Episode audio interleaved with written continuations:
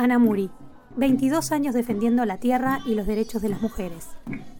Mano a mano con Gabriela Curinao, directora de la Asociación Nacional de Mujeres Rurales e Indígenas de Chile. El 13 de junio, la Asociación Nacional de Mujeres Rurales e Indígenas, ANAMURI, celebra 22 años de lucha y acción. Esta vez será de manera virtual, a través de la página de Facebook.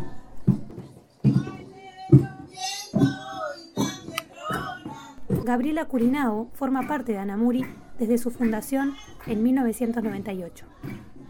Yo soy mujer mapuche, soy perteneciente al pueblo mapuche. Soy hija de papá y mamá mapuche migrantes. Ellos se vinieron de la novena región a Santiago en la década de los 60.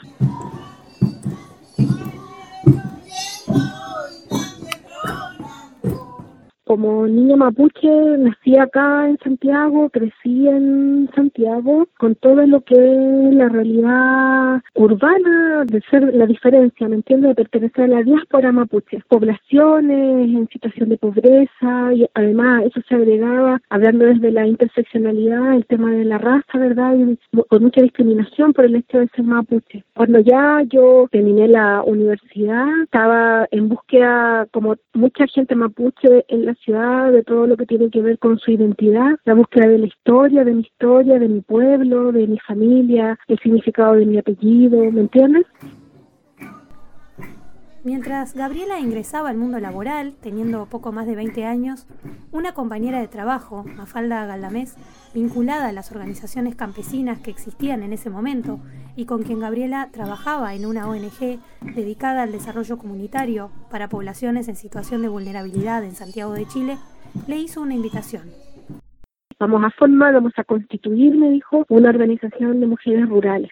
Y bueno, como yo tenía toda mi historia, mi ascendencia, mi mamá eh, eh, emigró, pero la mujer campesina e indígena que emigra a la ciudad, habitualmente ella sigue manteniendo su cultura, sus tradiciones, su religiosidad, su idioma, incluso mi mamá es hablante de Mapudungun, en la ciudad, el día de hoy. Yo crecí con esa cultura. Entonces ella me dice, como tú tienes, eres mapuche, tienes ascendencia, tu mamá, entonces yo te invito a que te hagas parte de la constitución de esta organización. Y esa organización sería, primero, la Asociación Nacional de Mujeres Rurales, ANAMUR, para, recién un año después, añadir e indígenas, y llamarse así ANAMURI. En esa reunión constitutiva del 13 de junio de 1998 había referentes históricas que hasta hoy siguen presentes y marcando huella en las campañas de Anamuri, como Francisca Pancha Rodríguez y Alicia Muñoz, que venían de la militancia campesina y de la política de izquierda. Y muchas otras compañeras. En ese momento fuimos 52 mujeres aproximadamente, urbanas, pocas, de ascendencia campesina e indígena, la mayoría rurales y muy pocas de nosotras éramos de ascendencia indígena también, la mayoría eran rurales se constituye como Asociación Nacional de Mujeres Rurales. Un año después, en una de nuestras asambleas que tuvimos, las mujeres indígenas que estábamos, que ya éramos parte de Anamur, que nos conocíamos de distintos pueblos originarios, no solo el mapuche, también había mujeres aymara, quechua y también mapuche de distintas territorialidades, eh, teníamos nuestro espacio de encuentro y en ese espacio de encuentro nos preguntamos y planteamos a la Asamblea General que nosotras sentíamos que debíamos ser visibilizadas dentro de lo que era Namur como mujeres indígenas, que nosotras teníamos nuestra especificidad en todos los ámbitos, en términos de historia, en términos de procedencia, en términos de cosmovisión, de entender el mundo, en términos de la religiosidad, de nuestra vestimenta, de nuestra forma de ser. Entonces, que teníamos una especificidad en relación a nuestras hermanas que eran rurales. Ahí planteamos que, además de ser mujeres rurales, agregar e indígenas. Y por eso, desde ese momento, Anamur pasa a ser Anamuri, donde vemos mujeres rurales e indígenas, entonces es un proceso político mucho más desafiante también, porque tenemos que confluir en qué cosas tenemos en común en base a la diferencia que tenemos internamente. Desde entonces, Anamuri sería clave en la constitución de la Vía Campesina y de la CLOC, la Coordinadora Latinoamericana de Organizaciones del Campo. En esos espacios de articulación campesina, ellas propusieron campañas que se volverían mundiales, como la de proteger las semillas nativas y criollas, otras contra la violencia contra las mujeres, y acuñaron el feminismo campesino y popular, una elaboración teórica y práctica forjada a través de varias escuelas de pedagogía feminista escuelas locales y continentales, discutida también en congresos y asambleas de la CLOC, pasando de la consigna Sin feminismo no habrá socialismo en 2009 hasta la certeza del presente. Con feminismo construimos socialismo. Ese también ha sido un proceso, un camino, porque Namuri en primera instancia se plantea con sus principios, que, que, nosotros somos una organización de clases, ¿cierto? Obviamente somos de una clase. Hay eh, dos clases marcadas en este país y nosotros somos de la clase más precaria, más desmejorada, ¿verdad? Somos una, una organización de género como categoría de análisis y que tiene que ver porque somos una organización de mujeres, solo de mujeres, en donde abordamos las problemáticas que tienen que ver con las mujeres rurales e indígenas. Y este es un espacio en donde nosotros nos encontramos. No quiere decir que estemos en contra de, los varones, eso lo hemos tenido que explicar muchas veces, porque ya se cuestiona mucho el separatismo. Hay algunas compañeras que pertenecen a organizaciones mixtas de base de Anamuri, ¿me entiendes? Pero las que participan en Anamuri son las mujeres, porque esta es una organización de mujeres que aborda la diversidad y las problemáticas de las mujeres rurales e indígenas. Somos de pueblo originario. Eh, valoramos la diversidad de mujeres que somos dentro de un territorio llamado Chile, valoramos igualmente la diversidad de mujeres que somos, por ejemplo, en el continente. A mí me ha tocado representar a Namuria afuera y encontrarme con otras compañeras rurales e indígenas de distintos lugares del continente o del mundo. Eh, a uno le abre la, la perspectiva de análisis, de comprensión de la realidad, el poder intercambiar experiencias, el poder entregar tu mirada y poder confrontarlo con otra, te hace surgimiento también de planteamiento, de teoría, de, ir de la praxis a la teoría y viceversa, de, de la teoría a la práctica. Cuando Anamuri se forma, Anamuri también es parte constituyente, creadora, compañeras de nosotras estuvieron en la constitución de la CLOC. En ese encuentro es cuando, en una de las actividades de la CLOC, se hace un análisis específico de lo que es el feminismo, ¿cierto? Y eh, Anamuri se declara en conjunto con otras compañeras de otras organizaciones también como una organización feminista, campesina y popular, tomando los principios. Y ahí nace el concepto de feminismo campesino y popular, que es lo que se está planteando desde Anamuri, desde la CLOC y desde la vía campesina. Esto como uno de los tantos feminismos que existen hoy día. Es un proceso que está en desarrollo, que tiene que ver con un feminismo de clase, a diferencia de los primeros feminismos que nosotros fuimos conociendo que tenían que ver con un feminismo más bien blanco, cierto, más bien de élite de la academia. Fue el 30 de abril de 2009, en Cuba, cuando la CLOC pronunció que sin feminismo no habrá socialismo. El reto era cómo esta concepción feminista emergería desde un sector de mujeres que históricamente nos situábamos tan lejos de las posiciones feministas, pero al mismo tiempo tan interpretadas por ellas, dice Francisca Rodríguez en una publicación de Alaí por los 25 años de la CLOC, publicada en mayo de 2019 el concepto de feminismo, tú sabes que ha sido bien, ¿cómo decirlo?, satanizado a nivel mundial. Eh, no es fácil llegar a las comunidades con el concepto de feminismo y de a poco las mujeres de Onamuri han ido haciendo el proceso de desmitificar, de conocer el concepto, de debatir respecto del concepto, de decir, me parece este concepto, estoy de acuerdo con él, estoy de acuerdo que mi organización se declare feminista, campesina y popular, y yo por mi parte me declaro o todavía no me declaro como feminista, ¿me entiendes? Las mujeres desarrollan procesos individuales, procesos respecto a su organización de base y también procesos respecto de la organización a nivel nacional. Y en eso nosotras somos bien respetuosas, porque obviamente el género, así como el feminismo, también es un proceso y que se debe dejar que se vaya dando naturalmente a las mujeres. Hay mujeres dentro de Anamuri que también dicen que no están de acuerdo con el feminismo y eso es respetado, súper validado y respetado, porque evidentemente los procesos también son individuales y esa construcción individual hace la construcción colectiva, permite el debate, la riqueza, el intercambio, etcétera. Y ha sido muy interesante porque eh, ¿qué ha significado autoformarnos, ¿cierto? Desmitificar, estudiar, eh, hacer escuelas de formación, ¿cierto? Documentos de trabajo, eh, discutir, debatir, pelea, ¿me entiende? De todo, porque trae mm, su ruido el, el tema del feminismo. Pero es muy interesante porque también hace a las mujeres cuestionarse y comprender, comprender qué es lo que es el género y qué es lo que es el feminismo, ¿cierto? Que no es lo mismo. Hoy día también se está dando un proceso muy interesante en lo que tiene que ver con lo que se plantea en relación al feminismo desde las mujeres indígenas específicamente. Yo creo que cada vez más mujeres de Anamuri lo comprenden, lo, lo, lo, lo abrazan y se, y se transforman en mujeres feministas, se dan cuenta que siempre lo, lo han sido en definitiva, que es lo que pasó conmigo un poco también. Pues. Yo en algún minuto yo venía con mi lucha en relación al género también, por una historia familiar, tú sabes, por papá más bien machista, ¿me entiendes? Todo eso. Y yo venía con mi lucha y claro, y en algún minuto cuando lo descubro, yo digo, bueno, yo siempre he sido feminista sin saber qué era el feminismo, ¿me entiendes? Eh, es un proceso. Y eso es lo rico. Y, bueno, Yana Muri ha sido en ese aspecto un aporte al debate del feminismo en el país también.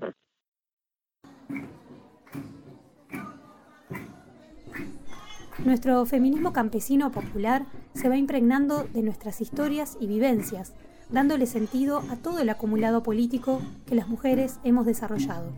Continúa Francisca Rodríguez en el artículo de Alaí. ¿Por qué es necesaria esta perspectiva?